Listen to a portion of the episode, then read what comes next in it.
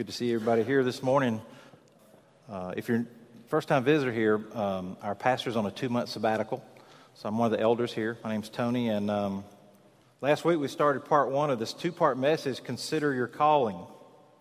We talked about the sinful condition of the city of Corinth.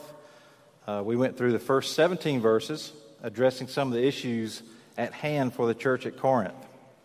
We didn't read it, but I mentioned the story of Paul on the road to Damascus. Paul was effectually called by God. He was saved and rescued by the creator of the universe. Paul told us that he was called to be an apostle by the will of God. It was not that it, it wasn't his own personal desire to be an apostle to the Gentiles. The word apostle, as we know, means sent one. Paul addressed a letter to those who were, were called by God. Uh, that word called uh, in the Greek means summoned or appointed.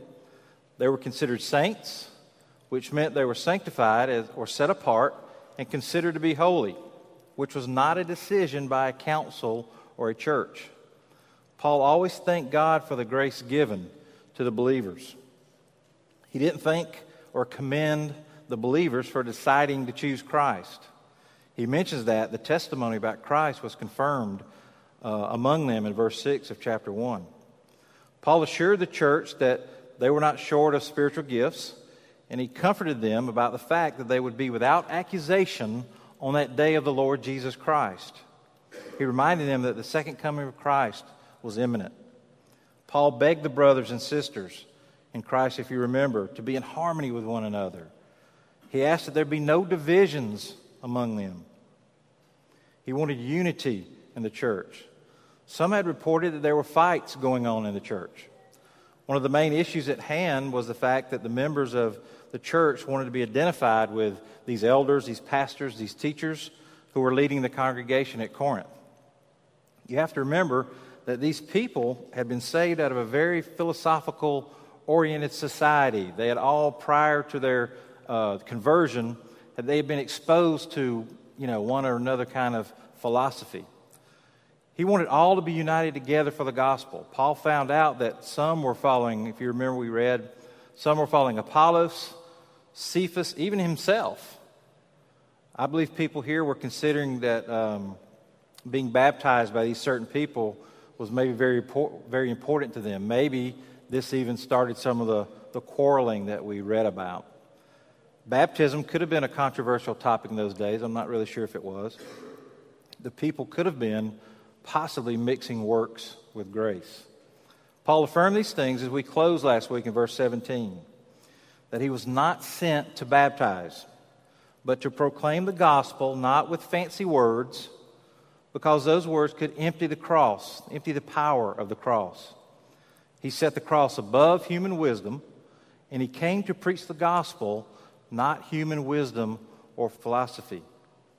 Martyn Lloyd-Jones said that the whole drift toward modernism that has blighted the church of God and nearly destroyed its living gospel may be traced to an hour when men began to turn from revelation to philosophy.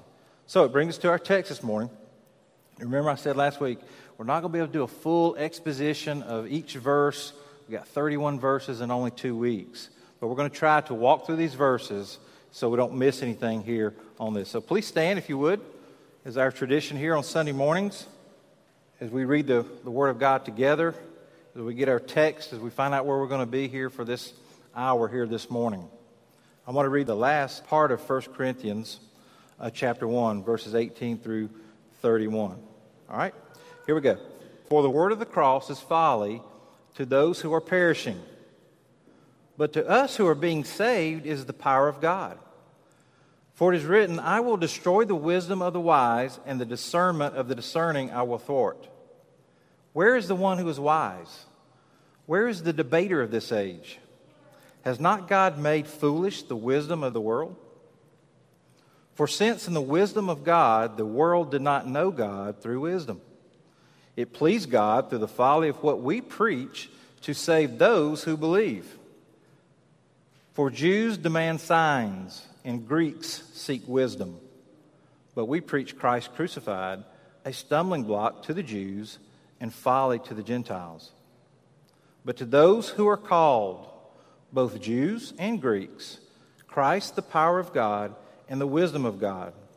For the foolishness of God is wiser than men, and the weakness of God is stronger than men. Verse 26, where I got the title of the message here for last week and this week. Verse 26 says, For consider your calling, brothers. Not many of you were wise according to worldly standards. Not many were powerful. Not many were of noble birth. But God chose what is foolish in the world to shame the wise. God chose what is weak in the world to shame the strong. God chose what is low and despised in the world, even things that are not, to bring to nothing things that are, so that no human being might boast in the presence of God. He is the source of your life in Christ Jesus, whom God made our wisdom and our righteousness and sanctification and redemption. Therefore, as is written, let the one who boasts boast in the Lord. Let's pray. Father, I just thank you for this opportunity to be here this morning. I thank you for this part two uh, this message. We, we could not get it all in one week, Lord. We had to break it up. So, Lord, I just pray that, Lord, I would not say anything in error this morning, that you would watch, Lord, that you would guide my lips, Lord. Just help me to watch what I say, Lord, and stick to the text and stick to the sermon, Lord, this morning. But, Lord, I just pray, Lord, if anybody's here this morning that's not a Christian, they've never trusted in Christ as their Savior, God, I pray that this would be their day of salvation, Lord, that they would, Lord, that their eyes would be opened to the gospel, Lord, the veil would be lifted. Lord, I just pray that you'd bring conviction where sin, Lord, where sin is present. And Lord, I just pray that you would save souls this morning if it be your will in this place. I ask all these things in Jesus' name. Amen. You may be seated. Thank you for standing this morning. So I've already said the title of the sermon is Consider Your Calling, of course, part two. So let's review our points from last week. If you remember, the first point was Paul is explaining his calling. Second, Paul is faithful concerning his calling. And third, there were problems relating to Paul's calling. So this morning, what I want to do is I'm going to add just two more points, two more reasons that I think that why we should follow Paul and consider our calling. So, our first point this morning is number four. It goes with this The cross is the power of God in his calling. Look at verse 18 again. For the word of the cross is folly to those who are perishing, but to us who are being saved is the power of God. Now, this word, the word of the cross is folly. This word folly, or really it means foolish, is the Greek word moros. And of course, that's where we get our word moron, okay? That's where we get it. This word is only used five times in the New Testament, and guess what? It's used all in 1 Corinthians in a couple different chapters. So Paul really used this word one place, and that's the only where we can find it, only place we can find it mentioned. But this word for moron here, our English word, it means absurd, silly. The cross is stupid to those who are lost, dying, the unregenerate, but to the believer, it's the power of God. To the believer, the cross is powerful wisdom. God revealed the gospel through the cross. It was God's plan and purpose for the cross to represent the redemption of sinners. Now, a fool's going to say, Really? A cross? It was nonsense to the unbeliever. Think about it before you're in your own life. Think about your own life here before your conversion, what you thought about the cross. What did the cross mean to you? Brian Croft is a pastor in Kentucky. He's also an author and he writes the Practical Shepherding for pastors, elders in a church. Kind of read his blog, Practical Shepherding. But he made a comment in a sermon. He preached on this passage. I listened to it. It was kind of odd, but as he was charging the audience as he's preaching, he said, Maybe you should join the ranks of the foolish this morning for salvation. Steven Lawson said, God's wisdom is to take a foolish message, right? Foolish message, the cross, made known by a foolish method, preaching, to save those who believe. Now, people say to you, You expect me to believe that? I know Peter and Anthony and all those that go to Athens, and even in your own witnessing to someone in a break room at work, They'll say to you, I know they said it to me before, you expect me to believe that? That's, it's too easy for me to believe. There has to be more to it than this that you're telling me. Notice in verses 19 through 21, I'll read those again, as we kind of want to go verse by verse to, so we don't miss any of this here. But in verse 19, for it is written, I will destroy the wisdom of the wise, and the discernment of the discerning I will thwart or cancel. Where is the one who is wise? Where is the debater of this age? Has not God made foolish the wisdom of the world? For since in the wisdom of God the world did not know God through wisdom, it pleased God through the folly of what we preach to save those who believe. Now in verse 19, Paul reaches back to the Old Testament here, Isaiah 29 14. Therefore, behold, I will again do wonderful things with this people, with wonder upon wonder, and the wisdom of their men, wise men, shall perish, and the discernment of their discerning men shall be hidden. He continues in Isaiah 33 18. Your heart will muse on the terror. Where is he who counted? He, who counted. Where is he who weighed the tribute? Where is he who counted the towers? God did not need any of the wisdom of Israel, nor does he need any of the human wisdom in the church today. Now, wise men here in Corinth, if you remember the philosophers and everything, wise men were expected to come out of Corinth. But Paul's quotation here shows that it's been God's method to expose the folly of merely human wisdom. That's his plan from, from, from the beginning. Paul is teaching here that we don't have to decorate the gospel to make it more appealing. We know that. That's the problem in many churches today. The myth is we need more of our wisdom, right? Our brainstorming ideas to reach the lost. The power of the message rests in the message, not the messenger. Proverbs 14 12. There is a way that seems right to man, but its end is the way to death. You can look back in verse 20 of our text. God wants to know here. He asks the question Where are the wise? Are we humans really that wise? The scribes, who are they? There really aren't any debaters here in this room here this morning that can go up against God of the universe. Jeremiah 8 9, the wise men shall be put to shame, they shall be dismayed and taken. Behold, they have rejected the word of the Lord. So what wisdom is in them? There is none. James 3:15 if you remember in our small group study this past year. This is not the wisdom, talking about human wisdom, uh, coming down from above, but it's earthly, unspiritual, and James even uses the word demonic. This grace, this salvation, this trusting Christ, this placing faith in Christ, what Christ did on the cross for the forgiveness of sin, is silly to those who are lost. It shouldn't surprise us, you know, when, we, when the world sees the message of the cross as foolish. And really, the real problem is not really with me or the pastor or the church or this building. It's not really the real problem. The real problem is sin. Colossians 2 8. See to it that no one takes you captive by philosophy and empty deceit, according to the human tradition, according to the elemental spirits of the world, and not according to Christ. Even some translations use the word beware in this Colossians 2 8. Beware. It's not used that often in the Bible. We look at verse 21 as we just read. It pleased God through foolishness of what we preach to save those who believe. It has nothing to do with the act of preaching, but is the content of the message. The Greek word is kerygma, the message, the content. What it's saying is this it pleased God, if you will, by the stupidity of the gospel. The content of the cross was to save them that believed. Let's jump down to verse 22 of our text, verse 22 through 25. For Jews demand signs and Greeks seek wisdom. But we preach Christ crucified, a stumbling block to the Jews and folly to the Gentiles. But to those who are called, both Jews and Greeks, Christ, the power of God and the wisdom of God.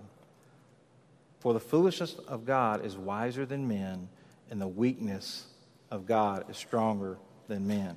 Now, if you look at verse 22 and 23, The Jews wanted a sign. And here's the problem with the Jews they had to have a supernatural proof for everything they saw, okay? This was very common in this day with the Jews. It's very common. Their constant demand was this show me a sign. Now, some of you aren't old enough to remember the comedian Bill Engvall about where's your sign, right? Okay? All right. All right. This is going to be a tough crowd, I can tell now. All right. But anyway, they wanted a sign. What they were really saying was to do a trick for us, do something really super magic. Okay? John MacArthur said it like this And if Jesus had done some magical cartwheels and pulled off some real stupendous things, then he would have begun something that he could never have stopped. But he did his miracles really for his disciples because miracles only solidify the faith of people who already believe. People who don't believe will find a way to explain them, explain them away. Believe me, is what MacArthur says in quote there. The message of the cross that Christ was the fact that being crucified seemed to be a demonstration of weakness. I mean, Jesus was crucified. He was weak, wasn't he? specifically in Jesus' apparent inability to save himself. Remember, they wanted him to save himself from come down from the cross, right? After all, he was God, they were thinking. So the Jews required a sign. Now, the Greeks were different. They looked for wisdom. The message of the cross it didn't make sense. Now, the Greeks wouldn't say, do something supernatural. They would say, let me figure this out. Okay, I'm going to use my own brain and my own wisdom. The Greeks were so in love with their own wisdom that that's all they really cared about. Aren't we like that? For example, you know how you feel when you make that sale at work? What about that creative marketing deal you made in a business deal? Which is all fine, nothing wrong with that. We think highly of ourselves sometimes when we do this. We forget about who gave us that wisdom. That's where the Greeks were. Look at me, see what I've done. How could anyone believe in or submit to one who is apparently not smart enough, talking about Christ, to save himself from suffering execution as a criminal when he wasn't a criminal? They agreed with that much. How could anyone look to him as a teacher of wisdom? Paul preached Christ, which was a stumbling block to the Jews and foolishness to the Gentiles. So, what is the message of the cross that has the power to save? And I kind of ran across this as far as a kind of like a gospel presentation, but it's a lot of facts here, and I'm just going to go through them real quickly. But we know that God created man. Adam rebelled or sinned against God, therefore, all rebelled and sinned. There was nothing that man could do to restore fellowship with God. God provided his son, Jesus Christ, as a sacrificial atonement for all who would believe. God raised his son from the dead according to the scriptures. God regenerates some people. They cry out for forgiveness and trust in Christ alone for righteousness. Those who are born again are saved from God's wrath and will live forever in the presence of God. Those who never trust in Christ alone do not have the righteousness of Christ and will be separated from God for eternity. This message of the cross is from death to life, not from sickness to health. If you look back in verse 24, both the Jews and the Greeks, Christ is the power of God and the wisdom of God. In, in spite of all of that, in spite of all those facts, they rejected it. The call of salvation effectually came to some Jews and some Gentiles. Nothing is mentioned here about the Jews and Greeks choosing God. 1 Thessalonians 2:12. We exhorted each one of you and encouraged you and charged you to walk in a manner worthy of God, who calls you into his own kingdom and glory. 1 Corinthians 2 7 through 10.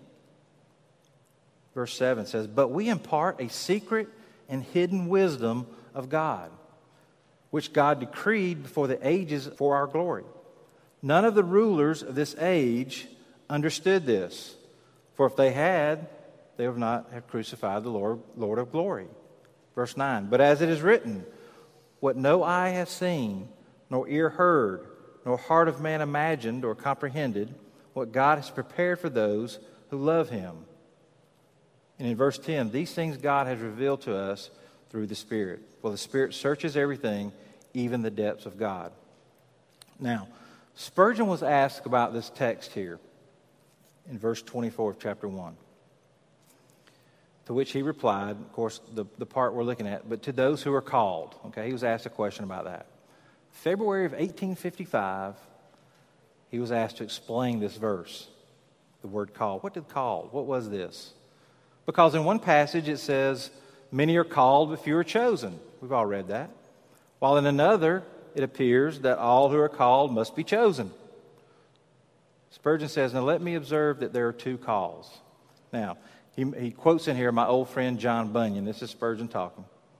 John Bunyan, you, many of you read some of his books.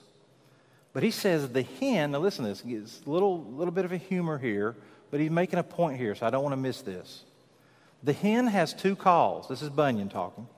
The common cluck, which she gives daily and hourly, and the special one, which she means for her little chickens. Now, all, the, all these uh, farmers and country people are they like this here, okay? Really? They're, they're getting the they can see this. Which she means for her little chickens there. So there's a general call, a call made to every man. Every man hears it. You know, if you, if you have ears, you can hear this. Many are called by it. All you are called this morning in that sense. Okay? You hear this, you hear this message. But very few are chosen. The other is a special call, the children's call. You know how the bell sounds over at the workshop to call the men to work. That's a general call. A father goes to the door and calls out, John, it's dinner time. That is a special call. Many are called with a general call, but they are not chosen. The special call is for the children only. And that is what is meant in this text, Spurgeon says here.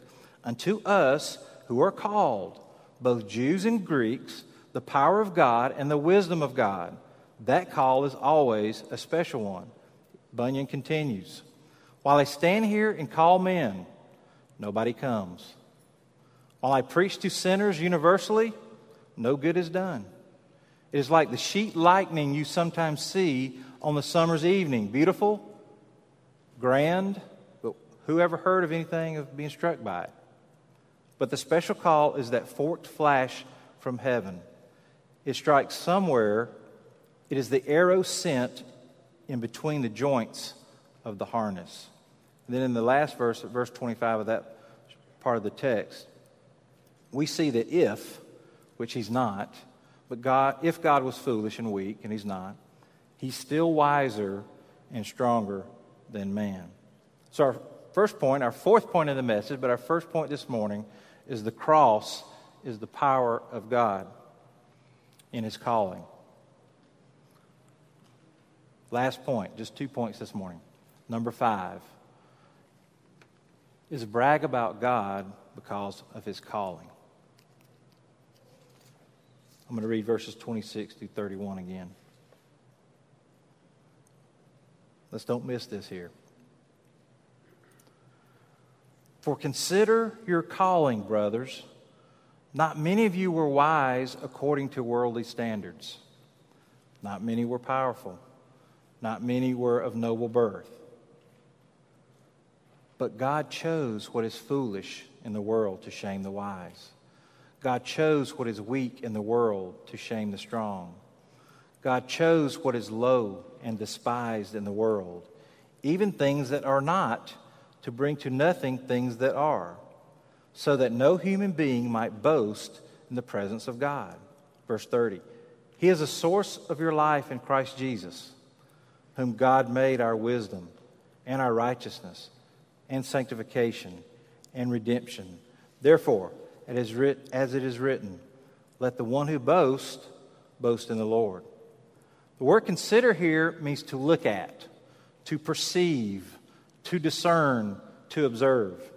What he's really saying here consider your election, consider your summons, you being appointed by God. You remember the example I used last week about that? You go to the mailbox and you get that jury summons. They call it a summons. You get the jury statement. Some of you hate it, some of you, yes, I'm going to get to miss work or whatever. But you perceive that, you discern that, you try to get out of that. You know, you look at it, you consider it. Many of those called were not smart, not powerful, not born famous. God had chosen nobodies rather than some of the beautiful people at Corinth. Aren't you glad he didn't choose all smart people? Aren't you glad he didn't choose the not so smart, right? John 1. Peter and I were talking about this verse earlier, and it happened to be here in the text here in the message. John 1, 12 and verse 12 and 13. But to all who did receive him, who believed in his name, he gave the right to become children of God, who were born not of blood, nor the will of the flesh, nor the will of man, but of God. A year and a half ago, and some of you know this story, and I'm going to keep it short. But a year and a half ago, my sister in law, they were not able to have children um, biologically, so they chose to adopt. And um, they adopted two boys. And uh, they'd fostered them, I think, for a year and a half or so. Then they adopted them. The parents signed the rights over uh, to them. But I never forget when I was reading, I, I read this verse, these verses that morning. They, they invited us to, it was out in Paulding County. I'd never done anything like this. I haven't never adopted. But I went to the courtroom, and the judge said, if criminals out there in the courtroom, we normally do it out there, but I don't want to go out there because this case is going on. They might hear something or whatever. He said, come to the chambers, and I want you and everybody to come. They invited Laura and I to back there. Never done this. Sat back there. The judge comes in, and he asks a couple questions, but he finds that you know. And I know this illustration is not exactly you know uh, a perfect illustration, but he finds that line, that dotted line and I read this verse, and he gave the right to become children of my sister in law and brother in law, right? But in John, in verse, in uh, verse 12 and 13 of 1, he gave the right to become children of God. So always go to those verses, especially an adoption case there. I always go to that, and just to me, it just blesses me when I read those there. According to the book, Whomever He Wills. Have you ever read a book? And maybe I'm weird a little bit, but it's, the book is for the book that I'm reading is Whomever He Wills, and it's by Matthew Barrett and Thomas Nettles. I think they're professors at a couple seminaries. Uh, this is one of those books, it's, it's kind of long, maybe 350, 400 pages, but it's one of those theological books where you read two pages, you don't really want to finish this book. You know, most people say, yeah, I got to finish this. Laura hates reading. She probably hasn't read but one or two books, but she hates reading, but she, you know, she wants to get rid of it, put it on the shelf, and hope I don't have to read anymore. But it's like, it's like this it's like this book, it's like I read two pages. It is so much theology and just I can understand it. It's a little, you know, sometimes I get the Greek and the different tenses and I'm lost. But it's like I'm halfway through. I think I've had it over a year. I'm halfway and I just kind of want to put, leave it there, read a page, put it down. But in this book, these guys write, the Apostle Paul is instructing the Corinthian church here on the doctrine of election in these verses. This choosing on God's part was to humble the arrogance of man so that people would realize that it is only because of God that any of us are Christians. If you don't get anything else today, you have to get that. You need to get that. No one would be saved if, there, if it were not for the sovereign electing grace of God. If you responded to the gospel, if you are in Christ this morning, it is solely because He chose and called you to Himself and adopted John 1 12, 13, you as his own. Matthew and Thomas continue to write, let's get over this notion that we had anything to do with our salvation or that we chose Christ out of our own non existent free will. In verses 27 28, but God chose eklegomai, He chose out of, a selection, a deliberate choice with a heart preference, with a definite outcome. I pick for myself, elect, select. I think you get the picture by now, right? God chose the foolish, the weak, the low, and despised, even things that are not, to bring to nothing things are that are. I saw this passage. Um, I think it was last month. Yeah, it was before. I didn't get to share it with Steve in our weekly meeting. I want, he always wants to share some things, what you're reading, and I for, either forgot or we got talking about something.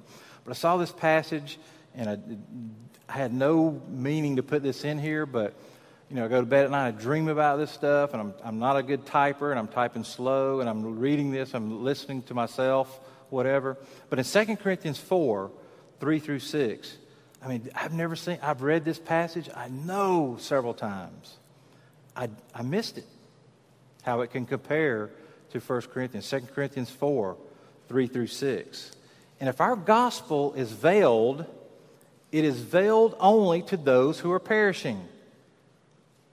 In their case, the God of this world, Satan, has blinded the minds of unbelievers to keep them from seeing the light of the gospel of the glory of Christ, who is the image of God. For what we proclaim is not ourselves, but Jesus Christ as Lord, with ourselves as your servants for Jesus' sake. For God, who said, Let light shine out of darkness, has shone in our hearts to give the light of the knowledge of the glory of God in the face of Jesus Christ. Now, this passage is talking about a miracle with radical change. The word veiled here means to cover, to conceal. Tom Schreiner said, unbelievers are not portrayed as neutral, having ability to pursue or reject God. Rather, they are held in captivity under the devil's power, prevented by him from seeing the glory of Christ. God creates sight where there is blindness. Now, this is where I missed it. All these years, I've missed it. Paul reaches back to Genesis here. Genesis 1 3, you can look at it later, where God creates light when darkness was over the face of the deep, right? Genesis 1 2. This is what happens, though. This is where he relates here. This is why he wrote this in 2 Corinthians. This is what happens when God transforms a sinner. Just as God calls light where there is darkness, he calls a spiritual light into being where there's spiritual darkness. I never saw it like that. John Frame explains. Similarly, the, um, with new creation, creation, of course, is out of nothing, as we saw, as we see. Before creation, there was nothing. Nothing can't produce anything. Reality all comes by the creative act of God. The same is true of resurrection. Before resurrection, there's death. Death can't produce life, only God can. So in the new birth, we are passive. So think about this. If you're born again, which means born from above, saved from an everlasting hell and separation from God, placed your trust, if you've placed your trust in faith in Christ alone for the forgiveness of sins, you were chosen before the foundation of the world. Who are you? Who am I? Why were you chosen? Do we deserve it? Anybody here deserve it? Let's face it, we're really not all that smart. We really aren't that strong, and we really aren't that popular either. Now, I don't think Marietta's here this morning, but she inspired this illustration. Not very good illustration on my part. She inspired this. If you remember, a couple, I think like two or three weeks ago, I announced that she was at the end of the service, she was doing a SAT test preparation. And uh, she wanted to meet with people if you're interested. And then uh, last week we got tables uh, brought in. She had a couple classes for that for, for school. And I kind of thought about it. It's one of those things that you dream about, I guess. I got to think about this, the SAT. Now, I took the SAT college entrance exam. I didn't go to college out of high school. I took the test in uh, 1981. Okay? I didn't do very well on the test. In fact, I'm not going to tell you what I made on it. Okay? That's my secret, right? But I got to thinking about the, the SAT exam. And believe me, if you did well on it, I applaud you. Very, tough. Probably one of the hardest tests you'll ever take. So this is not downplaying those of you who are the, you know, excelled and everything. But if you remember the SAT, I'm just going to speak from my, my, my part, my point of view. But in school, I can remember, and I think back then the 1600, they've changed it. I think you can make higher, but I think it was 1600 or whatever back then was the perfect score. But I remember in school, you had your 900s over here, your thousands, the 1300s, those, you know, they're, they're way above us, right? And I remember walking around in school, and then it was almost like they were known by your score. You know, us juniors, rising seniors, right? And it's just, they leaned on that. You know, they leaned on that score, which is perfectly. If you made a perfect score, very good. Like I said, not downplaying it at all. But just for the illustration, just for a minute here, I just thought about that. How it just seemed like you know we were identified by what we did on this test. We tend to lean on what we have. Just we have a little bit of. We think we have a little bit of good in us. Some of us probably think we got a lot of good, right? But we tend to think we have a little bit of good. After all, we could be worse, right? Different things. Now, if you've ever heard the word Pelagianism, now I know some people are going to say, "Oh man, I didn't really come here for seminary class and all this." That's good because I'm not a seminary professor. But the word Pelagianism, I think this really needs to be spoken of for five minutes this morning. According to Matt Slick, if you ever read any of his stuff in Christian Apologetics and Research Ministries, some of you might like his stuff. He's a lot of information. But just to define the word Pelagianism, have you ever heard of it? You ever done any church studies, church history? It comes from a man named Pelagius back in the 5th century. He was a teacher in Rome. He was British by birth. Uh, it was a heresy dealing with the nature of man. Pelagius, whose family, this is I don't understand, his family name was Morgan Pelagius. Don't really get that. But t- he taught that people had the ability to fulfill the commands of God by exercising their freedom of human will apart from the grace of God. In other words, a person's free will is totally capable of choosing God and or to do good or bad without the aid of divine intervention. Now don't miss this, follow this. Pelagianism teaches that man's nature is basically good. I'm, I'm smart. Thus, it denies original sin the doctrine that we have in, inherited a sinful nature from Adam. He said that Adam only hurt himself when he fell, and all his descendants were not affected by Adam's sin. Hmm. Pelagius taught that a person is born with the same purity and moral abilities as Adam when he was first made by God. He taught that Pelagius taught that people can choose God by the exercise of their free will and rational thought.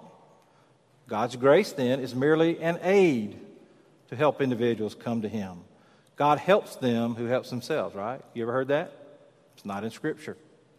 Pelagianism fails to understand man's nature and weakness.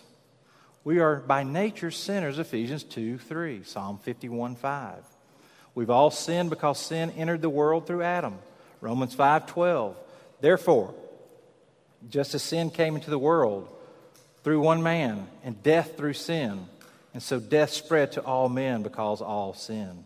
Furthermore, Romans 3 10 through 12 says, As it is written, none is righteous, no, not one. No one understands, no one seeks for God. All have turned aside. Together they have become worthless. No one does good, not even one. We were affected by the fall of Adam, contrary to what Mr. Pelagius taught. So Pelagius denied original sin meaning that we didn't inherit our sin nature from Adam. Adam sinned because he wanted to. So we can choose to sin or not to sin if we so desire. Many, many of you here, and many will say, well, that's not me. I don't really believe that. Okay. I think sometimes we tend to, and it's rampant in the church today, we tend to, of course, another word is the semi Pelagian view. It's a weaker form of Pelagianism. Some people don't even know it. Some people never even heard this this morning the first time. But semi Pelagianism doesn't deny original sin. They agree with the Bible, right? It doesn't deny original sin and its effects upon the human soul and will. But it taught that God and man cooperate to achieve man's salvation. Okay, that's the, where it, it tends to turn there. This cooperation is not by human effort as in keeping the law, of course. They don't believe you have to keep the law, but rather in the ability of a person to make a free will choice. The semi Pelagian teaches that man can make the first move toward God by seeking God out of his own free will, and that man can cooperate with God's grace, even to the keeping of his faith through human effort. Mr. Slick continues this would mean that God responds to the initial effort of a person and that God's grace is not absolutely necessary to maintain faith. The problem is that this is no longer grace. Grace is the completely unmerited and freely given favor of God upon the sinner. But if man is the one who seek, first seeks God, then God is responding to the good effort of seeking Him. This semi Pelagian view is simply man is not that bad. Or, in other words, a little good is in all of us. Ephesians 2 1 says, You were dead. The last part of 1 Corinthians 1, verse 28, it says, Even things that are not, well, that's me. That's you, even things that are not. We are nothing left to ourselves. And finally, as we begin to, to close this morning, verse 29 and 31. And a, a, lot of information here, but it's for a reason. It's, it's in this text here. But in, in verse 29 and 31, we read what we read just a minute ago. No boasting about our ability to choose. No bragging rights here. When I went to my first church back in the 60s, in the early 70s, they had a banner kind of across where the choir loft. You know, you have to have a, you know, all churches have good choirs, right? They had a, um, a, a banner here. I don't know, some of you might have heard this before. Never forget it. I can still see it today. It said this If God said it, I believe it, and that settles it. Now, some of you might not have heard that, some of you possibly have. I don't think they really meant any, I don't even think they, they just missed it. I don't think it was any harm. I don't think it, they really meant it. But that's not true, what that said on that church. It should have read, God said it, that settles it, whether you believe it or not. Okay? Sinners want a part in it, though. We don't do our part and then God does his. We've heard, have you ever heard that before? Just step out of your seat, you do the first part, and God will do the next part. I don't see that here. No flesh involved here. This is not taught in the Bible. You really want to boast on you? There you go back to school back in 81. I remember it. You had nothing to do with your physical birth, but I can choose my attorney when I get ready and when I hear the right information when I sign up for this class. You don't choose your gender, but my eternal state is up to a decision that I need to make on my own? Really? I remember someone, Laura and I know this person that had a child that she professed Christ at, I think, eight or nine. I mentioned Vera last week at being nine, and I kind of gave a little bit of my testimony at being 10. I think she was about eight or nine. Professed Christ. She was baptized, you know. Exciting day for her. Well, she turns 13, which, you know, three or four years later. She says she's not saved. I'm not saved. Whatever, whatever happened, don't really know the whole story. So she professes Christ, gets baptized again. Don't know. I don't know her heart. I don't know. I'm not judging here, not one bit. But I heard her parents say this. And she said, Hurry up. Let's get this straight. Let's take, take this to the pastor, or whoever they went to. Let's get this nailed down. Let's get this taken care of so I won't be bothered by this again. She didn't really say bothered, but that was the tone. Let's get this. It's almost like let's fill this application out so we can get through. She didn't say that either, but that's what I, I, I, when she said that, it's like, really? I mean, it's like, really? You said that? Let's get this settled. Uh, you know, we've, you know, whatever her heart was, I don't know. But in verse 30 and 31 of, the, of our text, the source here means out of him. God, I said this last week, God initiates salvation. He is the actor, not the reactor. If you're going to boast, at the end of this text here, boast in the Lord. Christ is the picture of wisdom, righteousness, sanctification, redemption. If you want to boast on God, consider your calling. Think about what he's done for you. Jeremiah 9, 23 and 24. Thus says the Lord, let not the wise man boast in his wisdom. Let not the mighty man boast in his might. Let not the rich man boast in his riches. But let him who boasts boast in this, that he understands and knows me, that I am the Lord who practices steadfast love, justice, righteousness in the earth. For in these things I delight, declares the Lord. If you're a born again believer this morning, if you've been saved by the blood that was shed on the cross for sinners like you and like me, if you've trusted in Christ for your salvation, we need to consider our calling. Ephesians 2 8 9. For by grace you have been saved through faith, and this is not of your own doing, it is the gift of God, not a result of works, so that no one may boast. This calling is different than what we talked about last week when I picked on Daphne and mentioned Mark. It's a different calling. This is an effectual call, not a general call. 2 Thessalonians 2 13 and 14. Because God chose you as the first fruits, or from the beginning, to be saved through sanctification by the Spirit and belief in the truth. To this he called you through our gospel so that you may obtain the glory of our Lord Jesus Christ. Romans 8 28 and 30. And we know that for those who love God, all things work together for good, for those who are called according to his purpose. Verse 29 of Romans 8 For those whom he foreknew, he also predestined to be conformed to the image of his Son, in order that he might be the firstborn among brothers. And those whom he predestined, he also called, and those whom he called, he justified. He also justified, and those whom he justified, he also glorified. This is what we call the golden chain of salvation. This word here, called out, it means called out, where we get our word ecclesia, the church, the called out. People love to quote Romans 8.28. You know, Facebook, you see Romans 8.28. You see it all the time. Why don't we ever see verse 30? And I know we do sometimes. Why? People can't quite grasp this word calling. Some people don't like it due to the fact of the certain words that they don't consider their calling. If Paul had stopped with the first part of verse 28, with those who love God, then you might have a valid argument from this text. I mean, if you love God or you pick God, make a decision for Jesus, or you step out for God, choose Christ, then you might could argue that point. But Paul didn't stop with who loved God in verse 28, did he? He didn't stop. What did he say?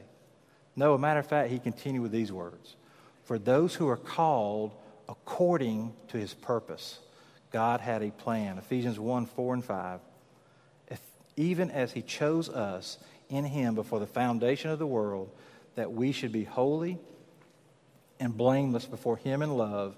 He predestined us for adoption through Jesus Christ according to his purpose of his will. I heard a short story online from a pastor that I like to listen to. And they were at a conference and they were talking about election, and the pastor was preaching on this. And for some reason, they had a guy here that disagreed with everything he said. He even told him that when he hears this, he tears this out of his Bible. I, don't, I guess he was for real. He's, he said he tears it out or blots it out. And you know what the pastor that was preaching the conference when he t- talked to him? He said this. He said, I'm glad you do that, really, kind of. I'm kind of glad you do that. Hate it for your Bible because it's going to look terrible because you're going to rip out a lot of stuff, right? But he said, I'm glad you did that because at least I know you know it's there. Okay? So it's like, I want to say, you know, one more thing about this passage in Romans, verse 29, about the word foreknew. A lot of times people think about election, the, and I even looked at several years ago, I look at it like this that God looks down the telescope or the corridor of life and sees who's going to be saved, whatever. It's not true. The object of foreknowledge in, is the people, it's not their actions. God knows each individual. The word foreknowledge here also means for, for love one problem with that scenario in Matthew 7 21 through 23, and I won't read it, but one of the key words there um, in Matthew is that you remember about, they're talking about not everyone who says to me, Lord, Lord, you know, the, the scripture there. But in verse 23 of Matthew 7, he says, Then I will declare to them, I never knew you. Depart from me, you workers of lawlessness. The word knew here, and this is just a little extra here. The word knew here in Matthew and the word foreknew in Romans, it's the same word. The only difference is the F O R E, the, the for part. Jesus knew everyone, did he? Did he not? He was omniscient, right? But these words go deeper. These words go deeper as far as knew and foreknew. It was an intimate knowledge, just like Adam just didn't know Eve. He knew her in an intimate way. Just like Mary in Luke 134. She was asking the angel, remember how she could be pregnant? She'd never known a man. She never knew a man. She knew Joseph, right? She knew who he was, just not in that intimate way. Same words here. So, what does all this mean here for us today as we close? The preaching of the cross is foolish to those who have never trusted in Christ alone for their salvation. But to, the, to us who have been truly been born again, in its power, it's the power there. Paul asks, Where are the scribes? Where are the debaters, the wise ones? Let's face it. As I've said before, and I'm going to say it again. We aren't that wise. The world cannot know God through worldly wisdom and understanding. God doesn't need human wisdom or understanding. God is pleased by the foolishness of what we preach to save those who believe. So I ask you this morning have you considered your calling? We know that we're not that smart. We're not powerful. We, we don't brag about where we were born, our famous birth, our noble birth, as the scripture says. We have to remember that God chose what is foolish, weak, what is low, despised, that we might give God all the glory. He is our source, what our text said. We hear the general call every Sunday. Have you heard that effectual call? If not, come to Christ, repent of your sins, believe and trust in Christ alone for your salvation. Is Christ calling you today for salvation? 2 Peter 1:10. Therefore, brothers, be all the more diligent to make your calling and election sure. For if you practice these qualities, you will never fall. I saw this on a church sign, I think it was last week. God doesn't call the equipped, He equips the called. So I challenge everyone this morning to stop, think, and consider your calling. Let's pray. Father, Lord, I just um, thank you, Lord, for your grace. I probably went a little bit long, and that's part of my inexperience. Lord, I just pray, Lord, that we as believers would consider our calling this morning. What you've done for us, Lord, the mercy, the forgiveness, the grace. We talk about the grace so much, Lord, but I don't know sometimes we really think, really know what it really means. So I do pray for lost people that could be in this building this morning as we speak. I pray that your spirit would convict, Lord. I pray that eyes would be opened, this veil would be lifted, that people might trust in Christ for their salvation, Christ alone, this morning. I thank you once again for this opportunity, and I thank you for this church. I thank you for these people that have come out this morning. And I ask all these things in Jesus' name. Amen.